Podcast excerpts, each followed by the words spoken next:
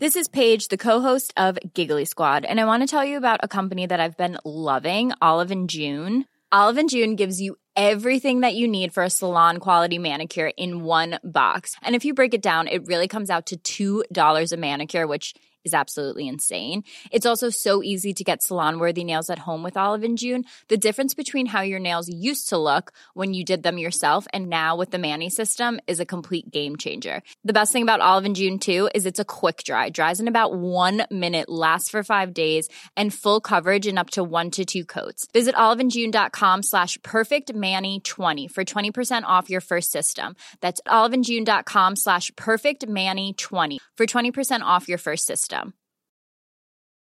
Hiring for your small business? If you're not looking for professionals on LinkedIn, you're looking in the wrong place. That's like looking for your car keys in a fish tank.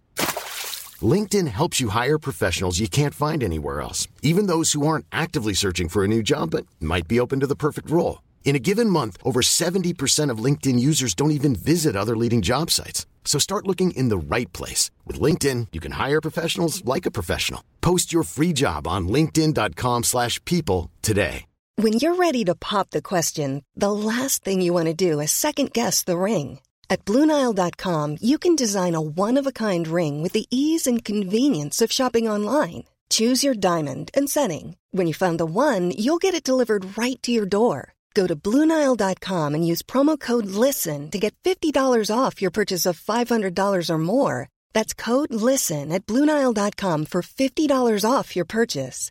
Bluenile.com code LISTEN. Hi there, welcome to your weekly dose of inspiration from the High Performance Podcast. Here's what you can expect on this episode. The thought of not trying my hardest doesn't cross my mind.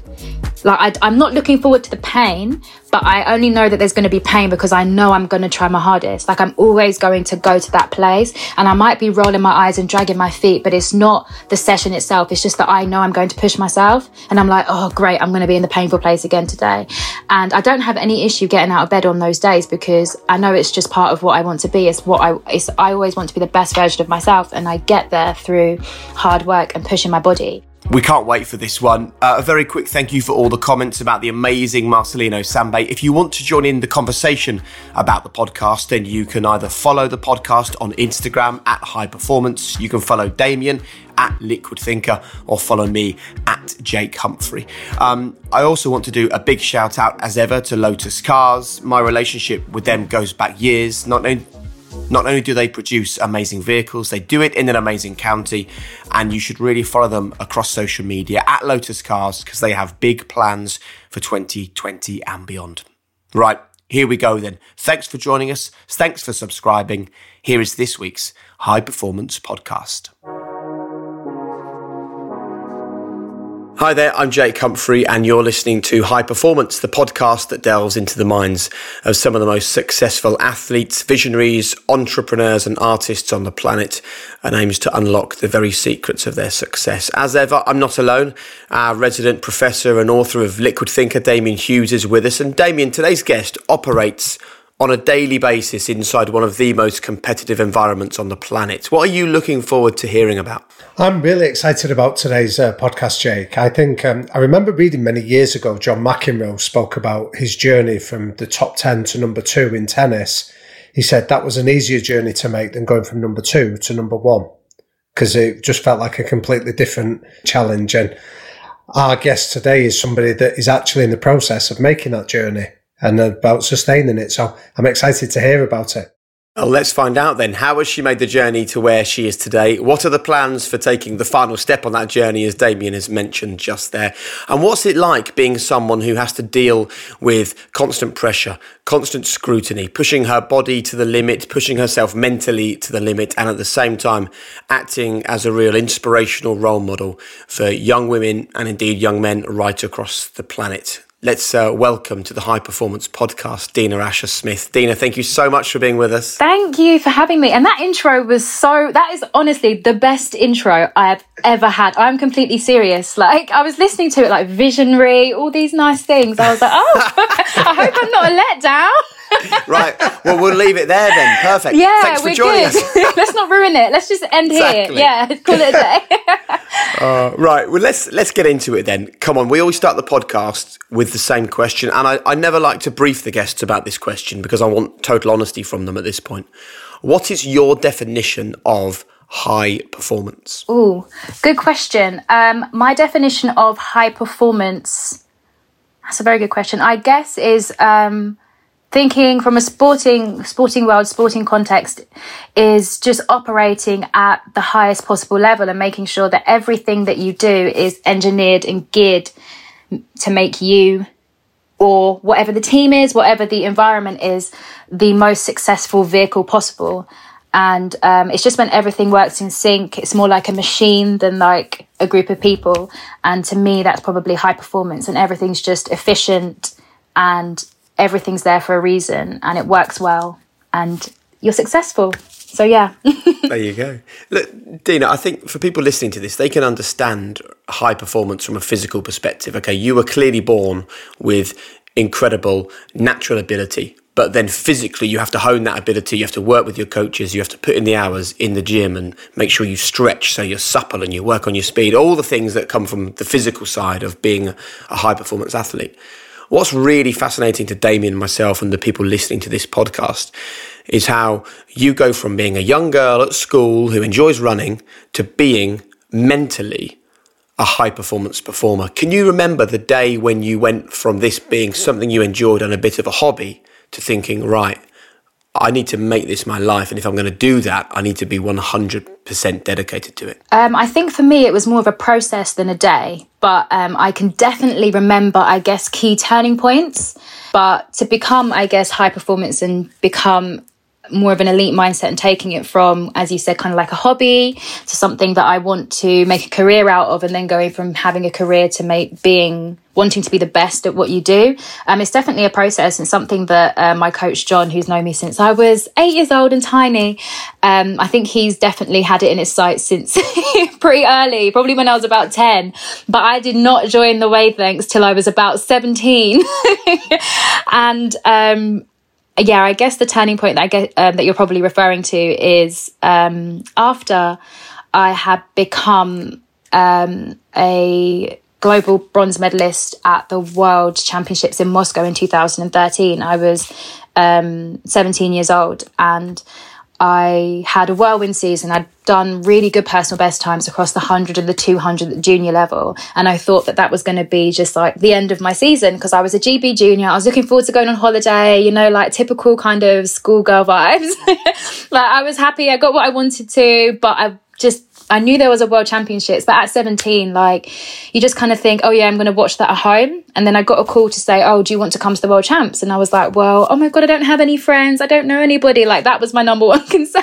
but obviously, um, yeah, I went and I didn't expect to run because I was part of the relay squad and there's six girls, but um, I was put on the first leg and I made the strike four. Um, and then we came away with a bronze medal from the championships. And after that, the winter after that, I was nominated for BBC's Young Sports Personality of the Year, and I made the top three. I didn't win, but um, I made the top three. And I think that process, and particularly being nominated for BBC Young Sports Personality, that made me sit back and go, hang on a second. If um, the GB senior team think that you're good enough to be selected at such a young age, and and because in that process of getting a medal, I think at that point I became like the youngest world medalist like ever, like the world championships across the world I'd ever seen. And if GB believe in you to this point, you've done this, and the IAAF are like, congratulations. And um, BBC think that you're good enough to be nominated alongside career sports people for BBC's Young SPOTY, um, maybe you should take it a bit more seriously. so I remembered I kind of that day I went and and um, looked at my UCAS form and I changed my options to stay in London so I'd stay with my coach. And I remember being like oh all my like uni aspirations of where I wanted to go. That's gone straight out the window. And I literally remember the physical um, change in my UCAS form is like okay I better make this career work now because I was working very hard so I'd have the options to go to some of the best unis in the world and now I'm changing it for this track and field thing. So I better make it work. that was basically what I was telling myself as I was typing my UCAS form. But um, Wow, what a yeah. I love that. And Damian, we talk about this a lot. You know, quite often people will only understand their high performance journey when they see the evidence of what their hard work gives them. And it feels like that is exactly what Dina is saying there is that she was kind of okay until the day the evidence was in front of her that she is making a difference. Yeah, that's very much been the theme that we've seen that confidence is often based on evidence that you're capable of doing something. But then that leads us to that interesting question, and Dina, of that when you've been going into territories where you don't have the evidence that you can be number one at that stage, how do you find evidence when it isn't necessarily so easy to to discover? You don't. Like that's what I love about kind of what I do in my job. Like you literally don't know. Like, are you going to win the race? Are you going to be successful? Who knows? But as long as you've done the work, you believe in yourself, and you've done everything within your power, that when you stand on the line, you can put your best foot forward. You just have to hope that whatever you have inside you is the best and is good enough and you work hard so it is but ultimately like it's track and field like there's seven other women seven other teams on the track at the same time as you and they're just as hungry they've worked just as hard and um sometimes you don't have the evidence. Like you can have the predictions, you can have the times on paper, indicative things in training, but ultimately, like I always say, the Olympics, the World Championships, and uh, nothing compares to. I'm incredibly biased, but the moment of a track and field championships, and particularly a track and field sprint championships, all bets are off. Like it's literally what happens in that 10 seconds. And it depends on so many th- things. It depends on how you handle it. It depends on what your prep's been like, whether you've been completely honest with yourself and whether you have left every stone unturned and worked really hard because ultimately everybody will see every weakness, whether that's physical or mental, when the gun goes and you've got to race. So quite frankly, like sometimes you don't, but you can just, you've just got to work really hard within yourself to, to that you're in the best position possible. And then you just go and do it. Like that's it. So, so, so can I ask you a question that we asked Dame Kelly Holmes and Dina? We asked her to determine that when she was on the home straight of the 800 metres final, how much of her gold medal came down to physical ability versus how much then came down to the mental ability of being able to still run as hard and as fast under pressure? I think it might be slightly different for sprinters and middle distance as well because you have like a different kind of, I guess, a tiredness or whatever. But um, I love sitting back with my friends and watching track and field, and or or even if I'm at a diamond league, I watch people warm up and they will look fantastic, but I can tell you they're not going to win the race. And they might have it within them. They might be the strongest, the most technically efficient. But if you look at them, you look at their body language, you look at how they're looking at their competitors, and you know that when the gun goes, they're going to get really scared and they're going to tense up and they're not going to run within the best of their ability. So sprinting is very much a mental game. I think it depends on who you are as a person, but I'd say with me, it's probably about 40% mental, 60% physical with me but that's right, because okay. I'm quite fortunate that I've I'm quite confident within myself. But I know that, but that's just me, like as a person in life anyway. but if, say, I wasn't like that, it could go up to 60% mental, 40% physical. Because at the end of the day, with sprinting, you've got to stand in the line and you've got to believe that you have what it takes to win. If I do everything within myself, I can win. Like, you've just got to have that absolute belief. Whether it happens or not, that's off that's out the question. And then that comes to the physical how you handle yourself how you go through the motions whether you hit the distinct points in your race. But but it is definitely a mental game because you have to also have the ability in sprinting that um when the pressure's on within the race that you might have not done all the phases correctly, or your competitors might be right next to you when you're expecting them to be 10 meters behind you at some point in the race. You've got to have the self confidence to not panic because as soon as you panic in a race, that is done. It's a beautiful oxymoron in a really weird way because in sprinting, you have to be as relaxed as possible to win. But obviously, in a stadium full of 80,000 people, like, it's pretty hard.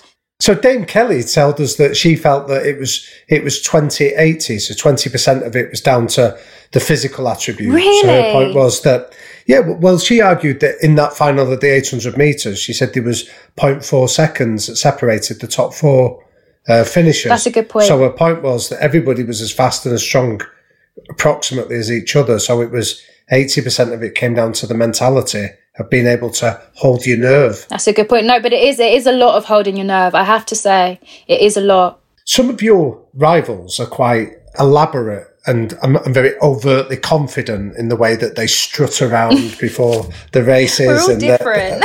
have you ever found yourself being intimidated or has it ever sowed seeds of doubt in you? Not particularly, no, because I think it's just, I'm going to use a phrase, but it's just believing in your own sauce, basically. Because, like, you can do all the bravado, you can kind of walk around, you can, people sometimes play mind, well, try and play mind games with you. Like, they used to try that when I was a bit younger, but I think, like, I don't mind. Like, I'm on my own little wavelength, I'm on my own little vibe. Like, that's it, really. Like, but what mind games it. would they play with you? Like, um, what kind of um, things would they try I don't know. Do? Some people, like, we all warm up in lanes on a warm up track, and some people will warm up like in your lane, like come running at you. But um, don't come in my lane. Come yeah, I'm one of those people that I kind of hold my lane, hold my space. If you want to run in my yeah. lane, it's fine. Like I'll run straight through you. But I don't yes. but that's what I mean. I don't mind if you're going to come into my space, then I'm not going to give it up.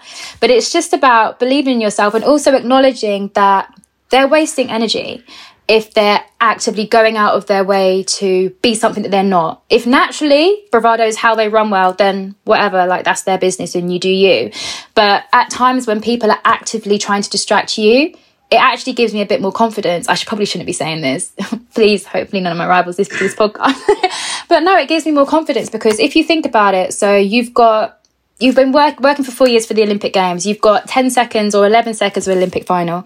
You've got your last moments to prepare with your coach and your team around you before you get separated. And in those last moments, you need to be doing everything you need to win, right? And if your rivals choose to try and distract you in that moment, that tells you that they see you as the ultimate barrier if they believed that they could do it with their own ability without affecting other people, they wouldn't they wouldn't care what you're doing. They literally wouldn't yeah. care. They wouldn't care how fast you ran. They wouldn't care whether you were looking good or not. Like, because they'd just be like, I need to focus on me because as long as I do what I'm going to do, I'm going to win. But if they think to win, she needs to be off her A game and I need to affect that, then that's just telling that that's telling me that I'm in good shape. I'm interested in the role of your parents in this because when I've seen them being interviewed and when I've seen them in the spotlight, say at the Sports Personality of the Year, that was the phrase that I would use to describe your parents. They had oh, a real quiet you. dignity about them. And Thanks. I'm interested in in in their influence in shaping the person standing on that on oh, that start bless line you. 100 meters. Um, thank you very much for that. I'm going to put that in our little group chat. They will be really happy that you said that. so thank you very much. And yeah, my well, I mean, my parents obviously we're a really really close tight knit family, and and they've kind of been the foundation of everything alongside my coach John who's known me since I was 8 so outside my parents is then probably John as well I think I'm very fortunate that I come from a very strong foundation. And I'm not trying to say that that's better or whatever than anybody else, but that definitely is an advantage because I know that if it goes well, fantastic. My parents are super proud. My friends are happy. If it doesn't, then I try again next time. But my parents are still going to love me the same. I've still got the same friends. Nothing goes away. I've always got my foundation and I know who I am and like I'm happy with who I am. So I don't have to step outside, step outside of my character to kind of achieve something because I know that my friends and family are going to be, going to be cool. And ironically, if I step outside my character, my parents will be like, who on earth was that on the track today? We did not bring up a child like this. But, um, they they just seem incredibly impressive people, and I was interested in the kind of lessons that they passed over to you. Yeah, yeah, they've they've taught me a lot. They taught me the the value of hard work consistently since I was younger, and and just to enjoy every day and take opportu- every opportunity that that comes at you, and be very grateful for every time I get to step on the track, and be very grateful that in the nicest way, the most stressful thing in my life on a day to day basis is getting from A to B very quickly. That's it. Like, it's a good life. I can't complain. I'm going to work very hard to be the best at it, but if not, if it's not the end of the world. it's a lovely, it's a lovely phrase actually that for keeping what you do in perspective. Because there's one way of looking at it, which is appearing on the global stage, running in front of millions of people at home, running in front of tens of thousands of people in the stadium, trying to fulfill the dreams of my teachers and my parents and my friends, and the or nation. You can, and the nation, or you can go r- running from A to B as quick as possible. Yeah, it's a, it's a great way to describe well, it. Well, it is. It? I mean, I always try and I think I've always had the perspective of that I'm an entertainer And sport is, is a special type of entertainment, whereas it is our lives and it is really important and it is something that we work on day in, day out. It's a lifestyle. So it is a very intense form of entertainment and we can't lose that. It's just remembering that it's all fun and games in the nicest way. Is. But obviously, I'm very serious about it. but no. it's all fun and games. we we have a phrase in our family, Dina, which I, I am I'm kind of sensing maybe without having the same phrase, you have the same feeling from your family. So this was passed on to me by my parents, and I've got two little kids, and we try and do the same thing with them. And it is roots and wings.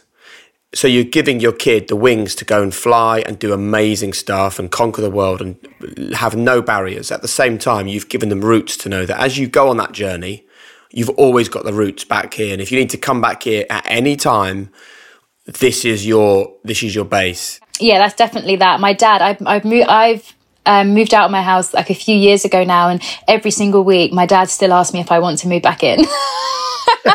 so I definitely, I definitely feel that I have very, very strong roots. My dad's like, "Are you sure? Like, are you sure? We do miss you." I'm like, "It's okay, Dad. I'm still coming around."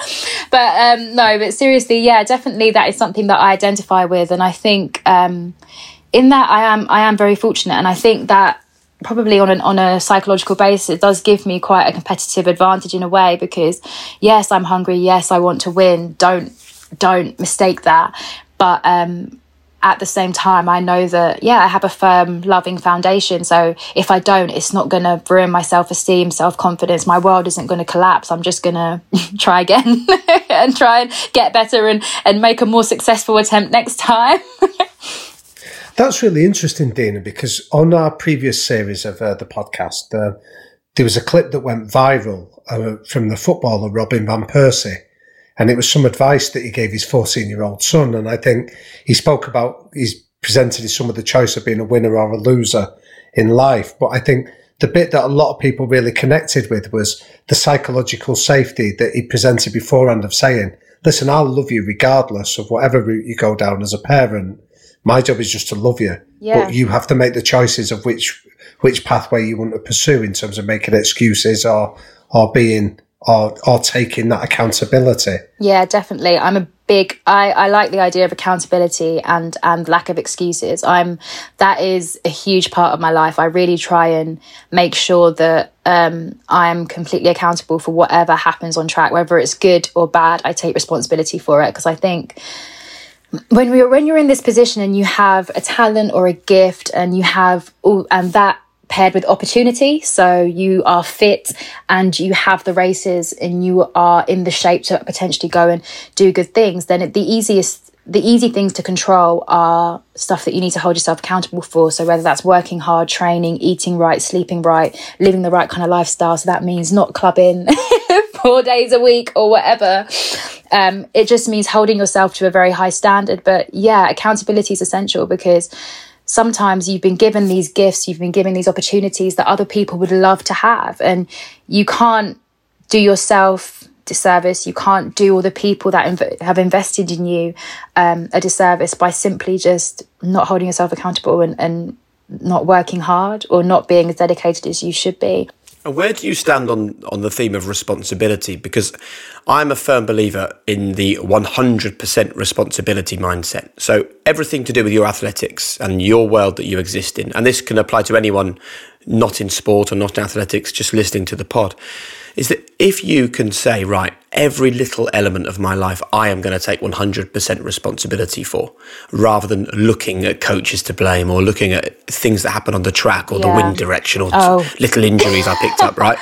Yeah. If you can avoid all of those excuses and just mm. take 100% responsibility, it's a really powerful mindset to get into, yeah. I think. I wonder what your thoughts are on that yeah that is that is honestly how i how i conduct my life and it's 100% responsibility. I understand that sometimes to be able to take 100% responsibility you do have to have the financial freedom particularly in our sport to make decisions for yourself. So that means going out and making sure you can eat the best food you um, live somewhere where you can have the best lifestyle that you can afford the best physio treatment and stuff like that. That also comes into it. So i understand that. But you not think that even without those things you can yeah. still take 100% responsibility for what you have in your world? Yeah definitely. And i think that um that I think that ultimately is is a big deciding factor on whether somebody is successful, particularly in track and field, um, or not. Because at the end of the day, it's it's about not making excuses. I I'm one of those people that when people go, Oh, it was so windy, I didn't do well. And I'm like, Mm-mm. if it was that windy, then you shouldn't have raced. Like, if it was so windy that you had to like have a problem with it, then you shouldn't have raced. If it was that windy, if you decided to race, if you stepped on the track, if you stepped up to the line, then you're telling everybody that I'm ready to go. And yeah, sometimes the time won't be what you want it to be. And there might be genuine reasons for that, but it doesn't mean you have to make an excuse or, or blame somebody.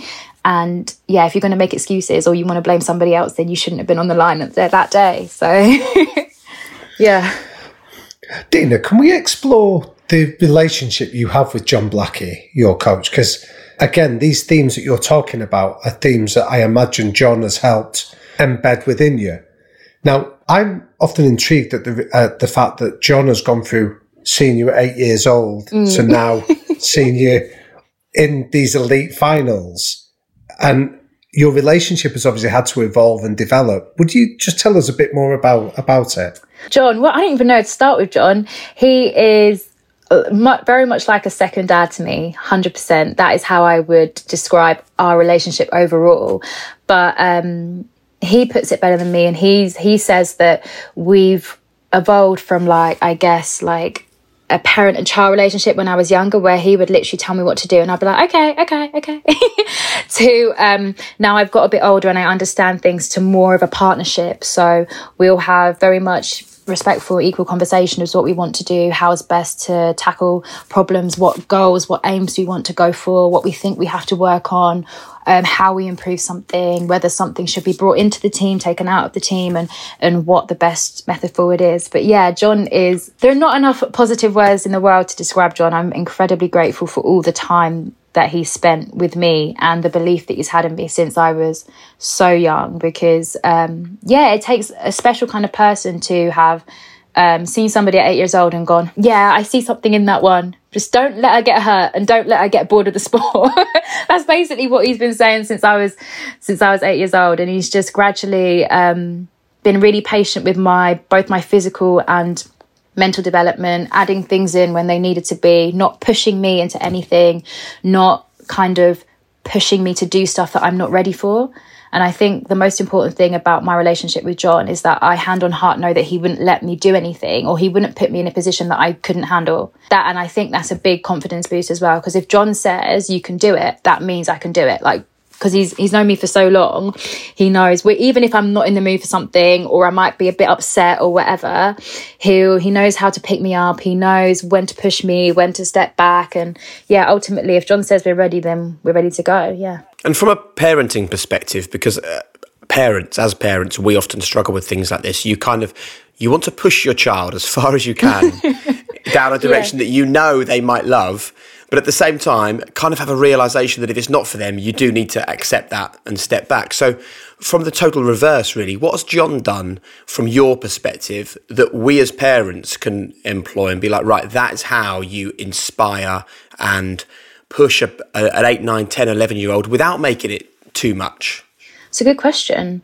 I think the most important thing is having fun when they're 9, 10, 11. Like, honestly, they just need to enjoy it because there's no point pushing anybody to do anything if they're not enjoying it. Like, they're not going to work hard. They're going to be miserable. They might get results if they're super talented, but they're going to run away from you and never talk to you again when they're done. Like, there are far more important things in life than just being successful and getting results. I know, and I know that sounds really weird to say on this podcast, but it's true. Like, even looking at the times that we're in, we can see there are far more important things than than just being the best at something. So when did he then turn the conversation from "Hey Dina, enjoy the race" to "Right, Dina, we need to win this race"? Ooh, when did that? So he moment... does that now and again. He still does that to me now. I think it's because John is so chilled all the time.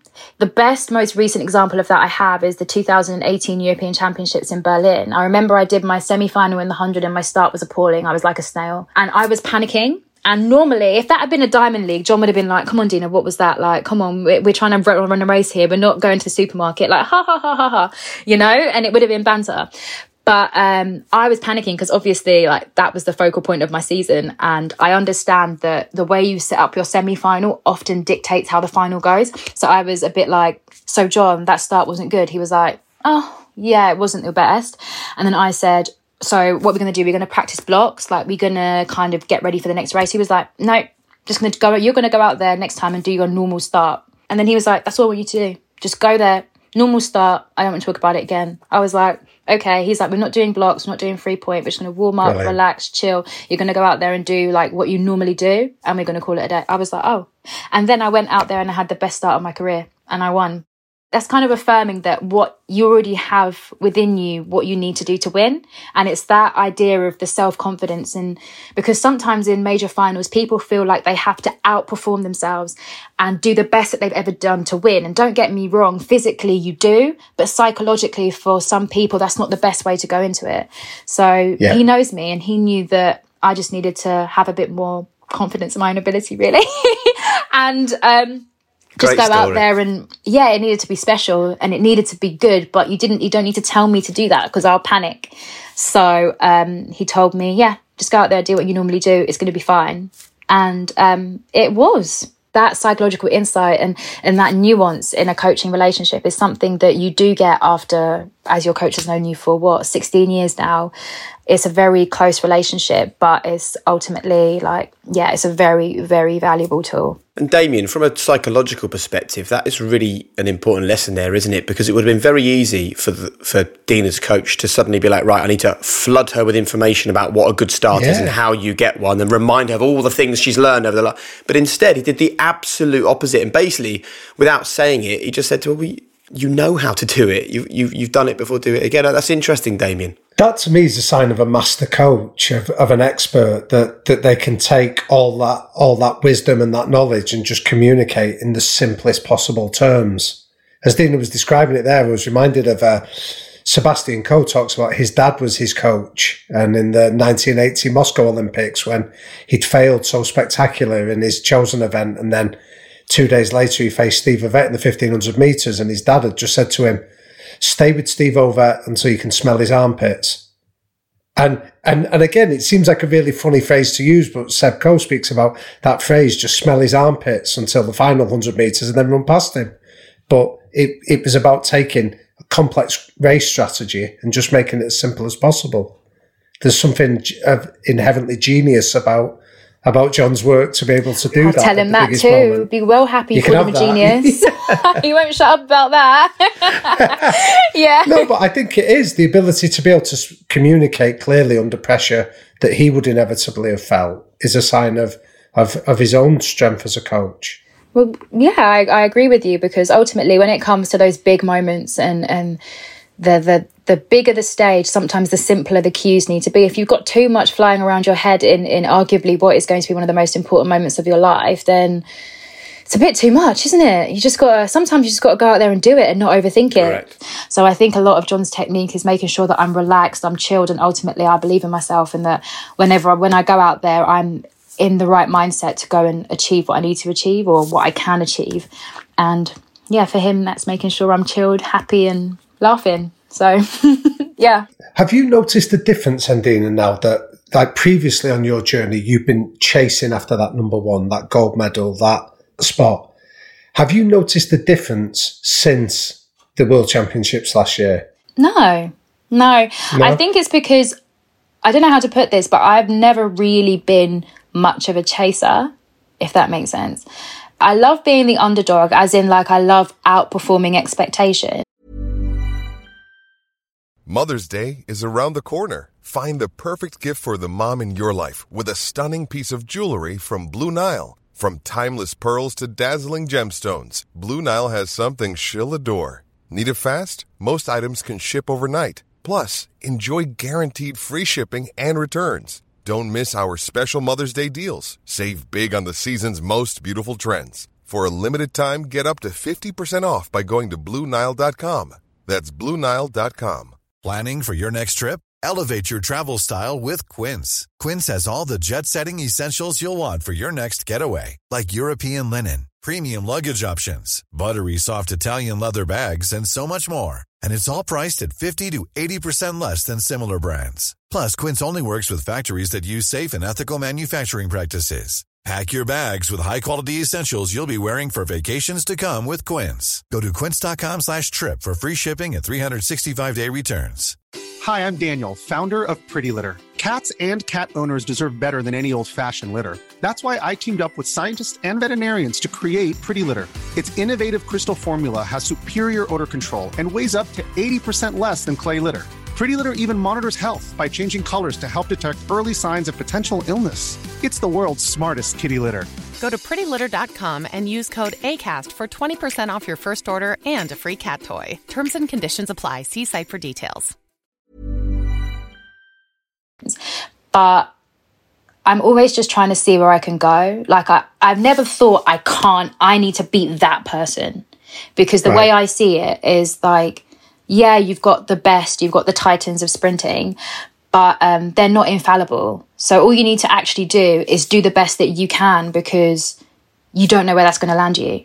Like, yeah, that could land you in eighth place. That's not fair. We need to go and work harder. But also, if you focus on yourself, somebody else might be having a bad day, or the people that's previously number one, she might have a terrible race. And but if you were just chasing her, you're you're more watching what's happening. And if she's behind you, then suddenly you have to flip your switch in the middle of the race and go for it.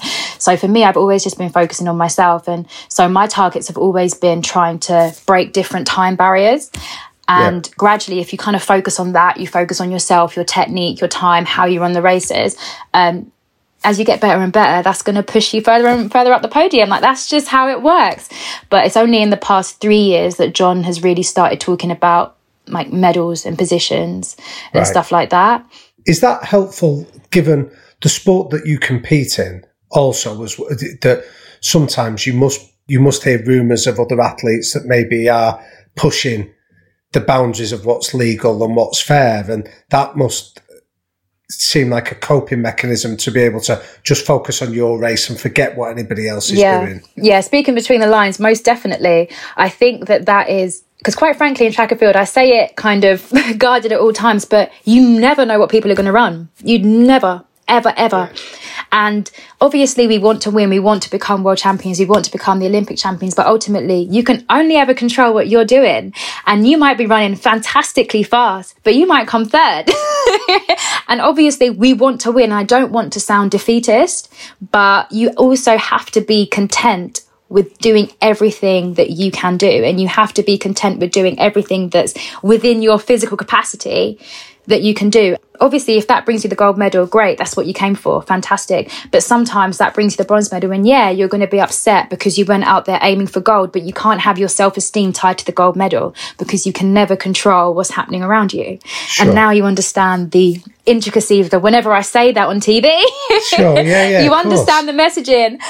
that distinction then between having the outcome of a gold medal or a world title versus the performance of just go and give your very best.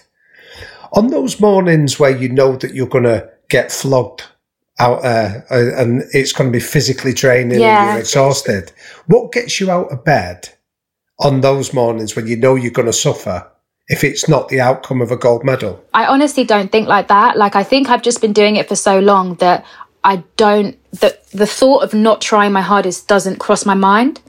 Like I, I'm not looking forward to the pain, but I only know that there's going to be pain because I know I'm going to try my hardest. Like I'm always going to go to that place, and I might be rolling my eyes and dragging my feet, but it's not the session itself. It's just that I know I'm going to push myself, and I'm like, oh great, I'm going to be in the painful place again today, and I don't have any issue getting out of bed on those days because I know it's just part of what I want to be. It's what I it's I always want to be the best version of myself, and I get there through hard work and pushing my body that's how I feel. And I know it sounds really weird to a lot of people. And I know loads of people never believe me. They just think she's trying to like cover up and try and pretend that she's perfect all the time. Like I'm not, definitely.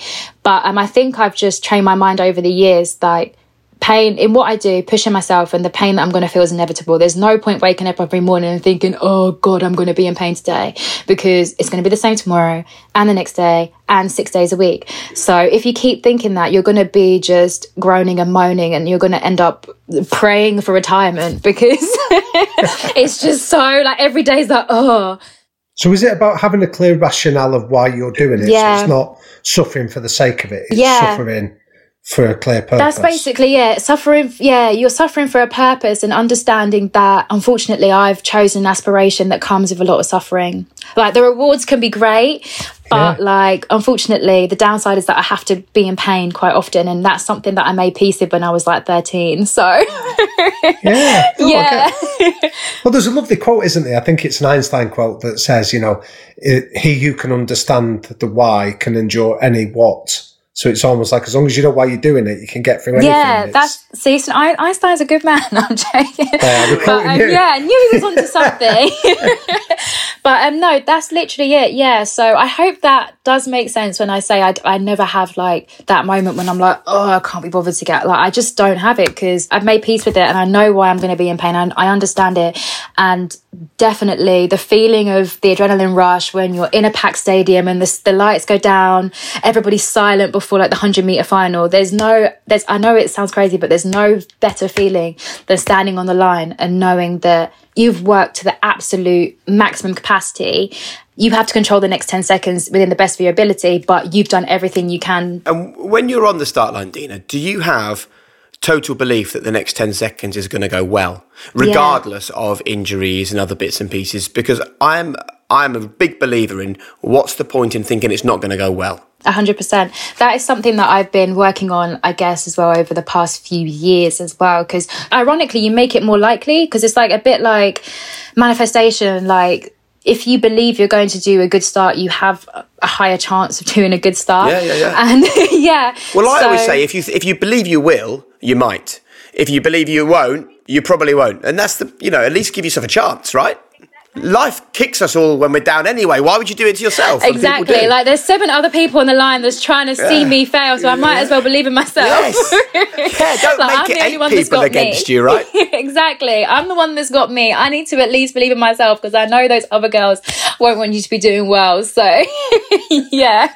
It's, it, it, I get a sense that this is you're so comfortable in the role that you have as a sprinter. Is there any element of this job that is not easy for you? I mean, I wonder whether it's the social media scrutiny or people assuming if you're having an amazing photo shoot for Vanity Fair, it must have taken your eye off what you're doing. Maybe it's the fact that, you, I mean, you wrote a really beautiful article for, for the Telegraph about Black Lives Matter and the, and, and the murder of George Floyd in America does everything come easy to you or are there still areas of life that are, are a kind of daily struggle? Um, no, everything definitely doesn't come easy to me, 100%. And I think the most difficult thing for me to get used to has actually been being higher profile and being in the spotlight. Because nobody believes me but especially if you talk to people i went to school with i'm painfully shy.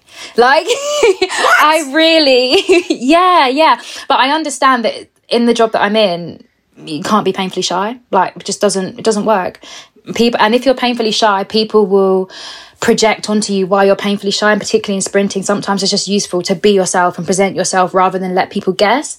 So um, yeah i'm shy. When i was at school i was one of those people i'm still now very happy sitting at the back of the room and not really saying much. Like if i'm comfortable i'll do it. And obviously if i have to speak i will speak. But why do we see that though? Why do we see that as not as good as outgoing people? Why is it I've got a shy son, and I apologise for him. Why Oh, do I do no. Why? I know, I know, I know, and I've stopped doing it.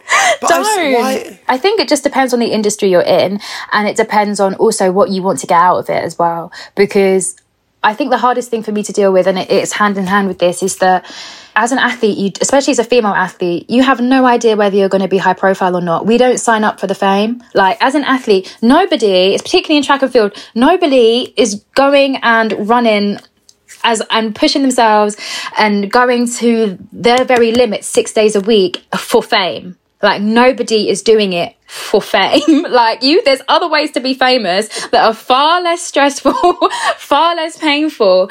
So how do you deal with it, Dina? I guess I deal with it by just kind of normalizing it. And I think social media is something that is, in, I think it is very difficult for quite a few people that are higher profile, and particularly the ones that might be a bit more naturally shy or might be a bit more, um, they never expected to kind of be in this position. So the idea that somebody can type a message to them and because people don't see you as real which is the thing. Like people kind of always see you as through a TV screen. They don't see you as a, as a as an actual person with emotion. So people kind of just say what they want like all the time, which people are free to do, but like doesn't mean that A, there shouldn't be consequences and B, it doesn't mean that I have to read it. So for me on social media, I'm very much more of somebody that puts stuff out there rather than receives. So I have the accounts, but I don't spend my time scrolling them, especially over this pandemic with all the news all the time all over Twitter. I've pretty much taken myself off Twitter. Like I'll push, I'll put stuff out there and I'll post stuff that's yeah. important, but I won't scroll my feed. And Instagram, I have, I follow all my friends in, in track, but I have like most people that I either compete with or they're genuine track friends. I have them all muted and I have like loads of fashion and dresses and stuff that I like outside of track as well because I think it's also that escapism and making sure that you maintain the balance. But yeah, as you can see by my body language, that is definitely something that I'm still getting used to. but is that not unusual amongst your peer group, Dina? It's very normal, very, very normal. Sometimes I do feel sorry as well for some of my colleagues who might even behind the scenes have stuff like Asperger's and stuff, but they're so they're not really not comfortable, but then people will mock them for being uncomfortable and they think or they think they're hiding something because they're uncomfortable but really they just don't understand they have like asperger's or something because they're just trying to run you know? And that is something that yeah it's hard to deal with for a lot of us. Going back to the social media thing i saw a brilliant article the other day and it was basically saying that we all spend hours and hours thinking should i eat this food? Is this healthy? Is this carbohydrates at the right time of day? Blah blah blah. None of us apply that filter to what we look at on our phones. So we're, we're kind of almost eating junk food for our brains by looking at accounts that are bad for us, watching other people's lives taken through a filter, and you're and you're then comparing other people's filtered lives to your own reality. And of course, it doesn't look as good, and then yeah. that's really bad for your health. Of course, you're sitting on your sofa like, oh, why don't I look like that? Because and probably exactly. the person in the picture like doesn't look like that either. Like they've been photoshopped and zoomed and sucked in as Correct. well. They don't even look like that. Thank you. Yeah. There was a, a, I, I saw this quote that said, "It's never been harder to be ourselves." Because mm. it's never been easier for other people to pass judgment. Yeah, I actively try and limit what I take in. I actively try and control um, whether it's good or good or bad, and that also comes into track because I don't need to be seeing the people that I'm racing what they're doing in training. Like, why do I need to know what the girls don't that compare. I'm racing is doing yeah. in, in December? Like, I like them, so I'm not going to cause a feud and unfollow them, but I don't need to see it. We're all unique, and, and it's a sport where you can 100% be yourself, and people just line you up and see on what day which self is the best. Um, it's about making it work for you, and and yeah, there's no point comparing because we're all different. And as someone with a 100% responsibility mindset, what they do has no impact on what you do anyway, of right? Of course, you yeah, do your thing. Yeah, 100%. Um, look, we've, we've pretty much reached the end, Dina, but we always finish with a little quick fire, quick fire round. So I'll go first. Good luck. Uh, they're easy. Three non-negotiable behaviours that you and the people around you have to buy into. Oh, honesty even if you've made a mistake, I want to know the mistake. I don't want you to cover it up. So be upfront, be honest, um, be responsible as well. So if I'm putting my best foot forward, I would really like you to put your best foot forward as well. I don't want you to be kind of late or lazy or kind of half doing stuff because if I'm lying on the track really exhausted, you should be as well. And um, good vibes, positivity. I don't want to little black cloud around me. Like I'm not a little black cloud. I'm a very sunny, happy person, but I'm also an empath. So if you're a black cloud, I will become a black cloud too. So everybody needs to be on their best behavior. That's not being artificial. Doesn't mean you have to be like that every time. Of course, you will have our down times, but definitely more ups than downs. What advice would you give a teenage Dina just starting out? Um, have fun, definitely. Keep smiling, have fun, be patient because well, definitely when I was a teenager, I was one of those people that I'd do like five press ups and I'd be like, why are my arms still looking like this? Like, why don't I have like huge guns? so be patient and consistently work hard because patience and hard work come in hand on hand. Like you might do a tough session, but it doesn't mean that you're going to instantly be faster the next day. You need to consistently work hard and, and be patient with it. And then the fruits of your labor will show. I think I know the answer to this one. Are you happy? Yes, of course I am. I'm very fortunate that all my family and friends have done been okay in this crisis, in this coronavirus crisis. And I'm fit, I'm healthy. The Olympics will, fingers crossed, be a spectacle next year. And I'm hoping that I'm going to be in fantastic shape. And yeah, of course I am. It's all good. Life's good. How important is legacy for you? At the moment, I want, I, I really want to win. that I'm not really thinking about legacy. I guess I'm thinking a bit single minded short term. I want to win. I don't, I, I want to win now because I've surpassed so many of my own expectations that I had. Like I'd never thought I'd be an international, always wanted to go to the Olympics, didn't think I was going to go to the Olympics, definitely never thought I was going to be a world champion. So you might as well go the whole way now.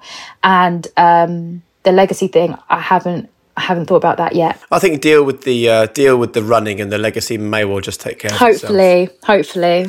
Final one for people who are listening to this, and, and it's obviously your whole life is sport and sprinting and athletics, but this is for for anyone doing any job in any walk of life. What is your one golden rule to living a high performance life? What's the one sort of final message you'd like people to take away from this podcast?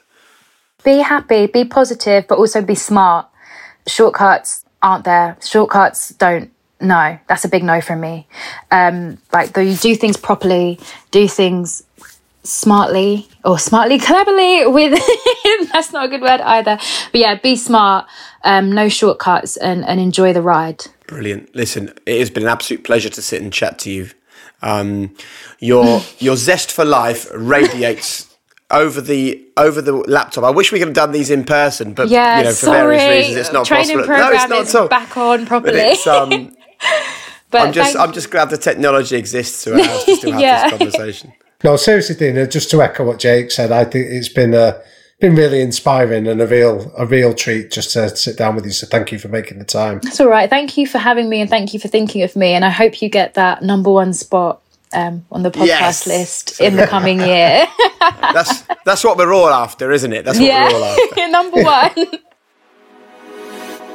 Damian, Jake, you know when you just meet people and they just radiate sort of not even just positivity, just almost some ethereal thing that you that you can't put your finger on, but they make you feel good. Yeah, definitely. The, um, we spoke about this before, haven't we? After we met Middleton, and he spoke about how the Royal Marines divide people up into ener- energy sappers and energizers, people that just light up a room when they walk in, as opposed to people that light up a room when they walk out. And Dean was very much somebody that just lit up a room when she walked into it. It was, uh, yeah, she's left us with a warm feeling afterwards. Amazing. And uh, what you know, getting down to the kind of the crux of what High Performance Podcast is about.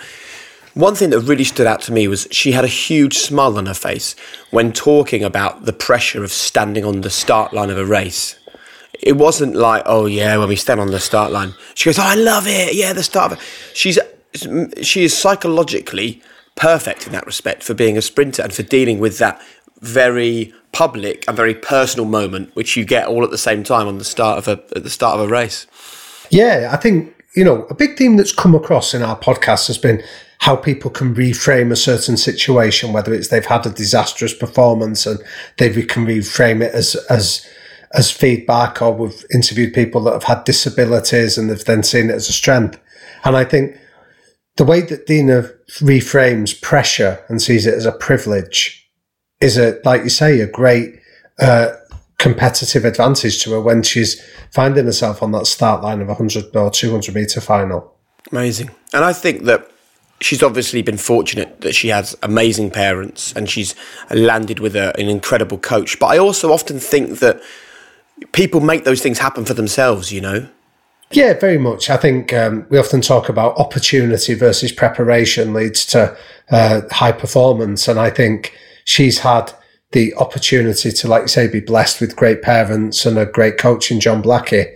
But she's had to then do the preparation of, like say, for going, going away to university and, or for going the nights out uh, with her friends to be able to give herself uh, the opportunity of then delivering high performance. So, so, yeah, I think, and she can recognize how important those environmental factors have been in it.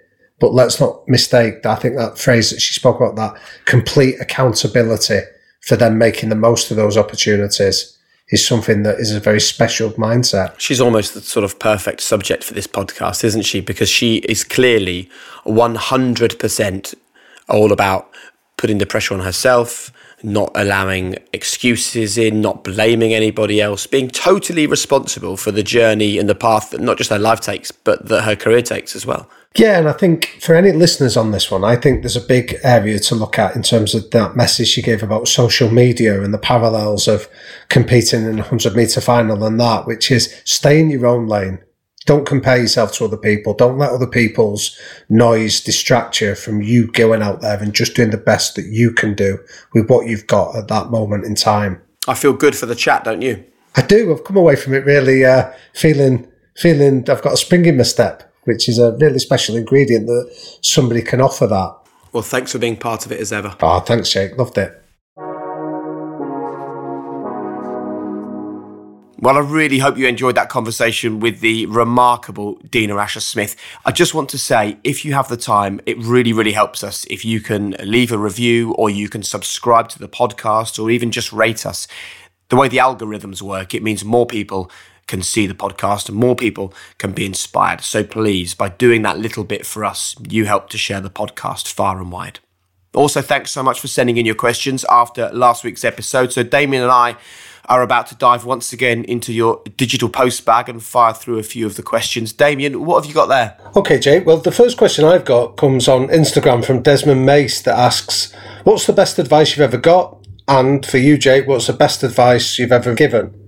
So, from my point of view, the best advice that I've ever uh, received is um, somebody gave me a quote years ago from the, the is attributed to the Dalai Lama that says, when you talk to somebody, you're just repeating what you already know when you listen, you might learn something new.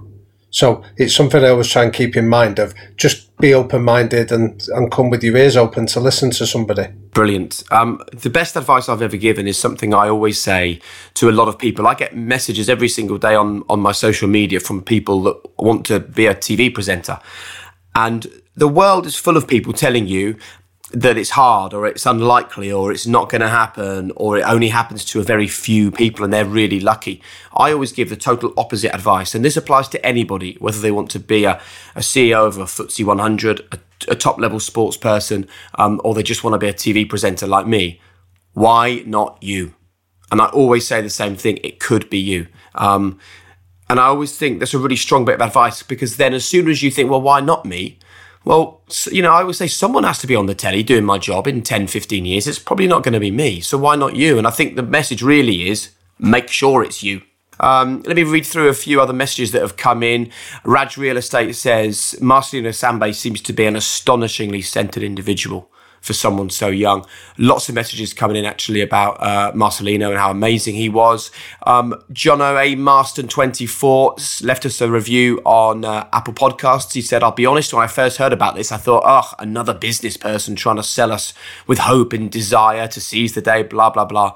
How wrong I was. It's so much more than that. Mondays have not been the same since I've started listening to this. It's not only good for those in the business world, but everyday life too. So thank you, all of you, for your um, for your reviews. I've got um, a question here. It comes from Sriraj underscore one. How do you strike a balance between working hard for a goal and your social life with friends? What do you think, Damian? Oh, what a brilliant question that is. I think it's a difficult one because, you know, a lot of people that we've met on the podcast have been almost obsessive in pursuing it. But I do think that it's essential that it's balanced to help us have a more rounded personality and understand that rest and downtime are an important part of the process of going for a goal. Yeah, I'll give you one that I often use when I'm going on holiday because I struggle to unwind. My father in law said to me, Another way of saying recreation is recreation.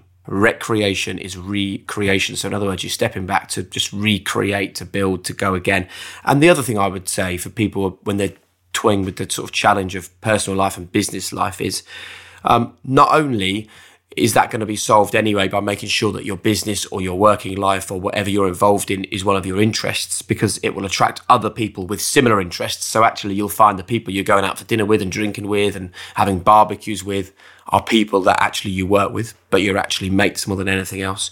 And also, personal relationships, as you know, Damian, are absolutely key. So by fostering personal relationships with people um, that you work with, they naturally become your friends. You know, don't hide behind emails, don't hide behind phone calls. Personal relationships, I think, is key. Yeah, I think it's massive, and and, and like just as you're saying it there, Jake, a metaphor comes to mind that's relevant for you. That Formula One is the fastest sport in the world, and it's and it's won by those that can learn to take their pit stops and uh, most effectively.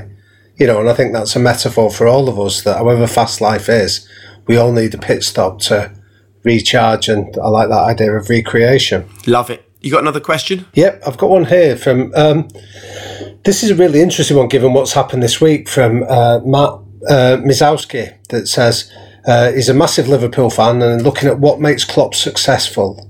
And is it possible to transfer him into a corporate environment as a CEO, and would he be a success? So the essence is, can a high performing sports manager become a high performing CEO, and what are the benefits and risks? Great question. I mean, uh, the two things that spring to mind to me, Damian, are the things that we've been told so much on this podcast from people. The first one is absolute relentlessness. I would say pretty much every guest has talked about relentlessness. Um, and there's a guest coming up in the next few episodes, and he will talk a lot about consistency. It's great to be relentless, but if you're relentless for a week out of 52, you're not going to be a success. It's about combining relentlessness with consistency and making sure that you recreate and take a pit stop when you need to. Yeah, and I'd echo that. That I was fortunate enough for a few years ago. I interviewed um, two guys, Ferran Soriano and Txiki Begiristain, that were at Barcelona and appointed Pep Guardiola there, and have done the same at City. And they told me that they'd spoken to Warren Buffett, the American advisor, about what to look for when they were recruiting a head coach. And Buffett's advice was similar to what you'd look for in a football coach. Three things energy, which Klopp obviously possesses, knowledge or technical expertise, which he obviously does. And then the third one is integrity. Do they role model the behaviours that they're asking everyone else to do? And I think when you see Klopp, he's very endearing, he's high energy, um, and he, and he's relentless as well. So, yeah, I think those principles can certainly transfer. I love that. Listen, thanks so much, everyone, for all your questions um, and also leaving so many reviews. I've got one here from James2209 who says, This podcast inspires my work, my home, and my coaching life. As a result of this pod, I no longer blame the company for not having a strategy. I am responsible for forming one. There you go, Damian. Real world impacts.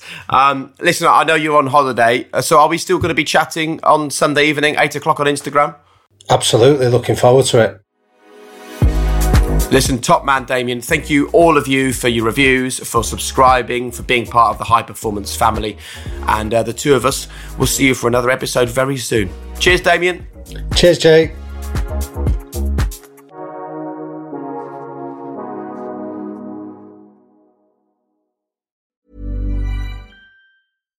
Deserves the best, and there's no better place to shop for Mother's Day than Whole Foods Market. They're your destination for unbeatable savings, from premium gifts to show-stopping flowers and irresistible desserts. Start by saving 33% with Prime on all body care and candles. Then get a 15-stem bunch of tulips for just $9.99 each with Prime. Round out Mom's menu with festive rosé, irresistible berry chantilly cake, and more special treats. Come celebrate Mother's Day at Whole Foods Market.